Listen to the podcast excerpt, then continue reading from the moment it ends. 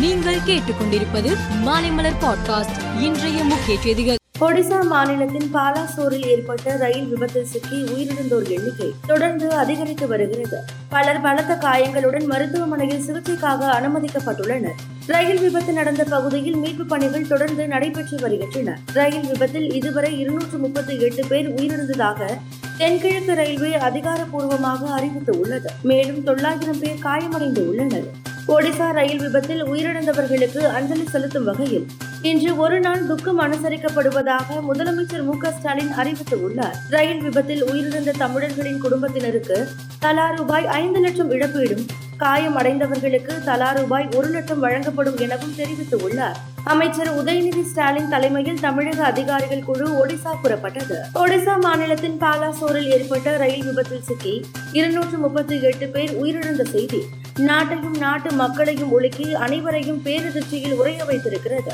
இத்தகைய சோகமான சூழ்நிலையில் கலைஞரின் நூறாவது பிறந்த நாள் தொடர்பாக இன்று நடைபெறுவதாக அறிவிக்கப்பட்ட நிகழ்ச்சிகள் பொதுக்கூட்டங்கள் அனைத்தும் ரத்து செய்யப்படுவதாக திமுக தலைமை கழகம் அறிவித்து உள்ளது மல்யுத்த வீராங்கனைகளுக்கு நீதி கிடைக்க வேண்டும் என்று விரும்புகிறோம். ஆனால் உரிய சட்ட நடைமுறைக்கு பின்பே அது நடக்கும் என்று மத்திய மந்திரி அனுராக் தாக்கூர் கூறினார். ஒடிசா மாநிலத்தின் பாலாசோரில் ஏற்பட்ட ரயில் விபத்தில் சிக்கி உயிரிழந்தோர் எண்ணிக்கை தொடர்ந்து அதிகரித்து வருகிறது.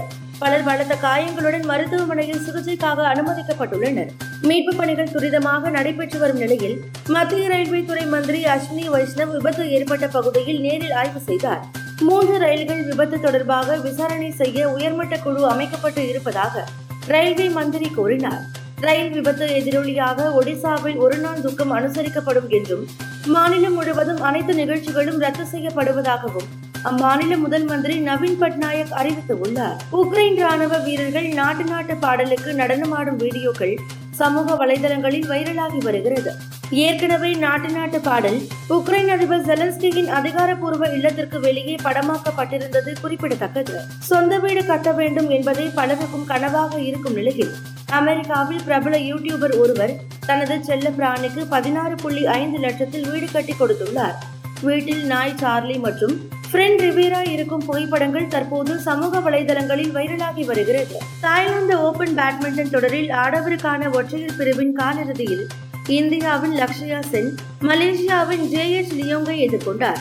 இதில் இந்திய வீரர் லக்ஷயா சென் சிறப்பாக விளையாடி மலேசிய வீரரை வீழ்த்தினார். முதல் சட்டை இருபத்தி ஒன்றுக்கு பத்தொன்பது எனவும் இரண்டாவது சட்டை இருபத்தி ஒன்றுக்கு பதினொன்று எனவும் கைப்பற்றி நேர் செட்டில் வெற்றி பெற்றார். மற்றொரு வீரர் கிரண் ஜார்ஜ் பதினாறுக்கு இருபத்தி ஒன்று பதினேழுக்கு இருபத்தி ஒன்று என நேர்செட் கணக்கில் பிரான்ஸ் வீரரிடம் தோல்வியடைந்து ஏமாற்றம் அடைந்தார் சென்னையில் இருபத்தி இரண்டு கேரட் ஆபரண தங்கத்தின் விலை சவரனுக்கு நானூற்று அறுபத்தி நான்கு ரூபாய் குறைந்து நாற்பத்தி நான்காயிரத்து அறுநூற்று நாற்பது ரூபாய்க்கு விற்பனை செய்யப்படுகிறது. தங்கம் விலை கிராமுக்கு ஐம்பத்தி எட்டு ரூபாய் குறைந்து ஐந்தாயிரத்து ஐநூற்று எண்பது ரூபாய்க்கு விற்பனை செய்யப்படுகிறது. வெள்ளி விலை கிராமுக்கு எண்பது காசுகள் குறைந்து எழுபத்தி ஏழு ரூபாய் எண்பது காசுகளாக விற்கப்படுகிறது. மேலும் செய்திகளுக்கு மாலைமலர் பாட்காஸ்டை பாருங்கள்.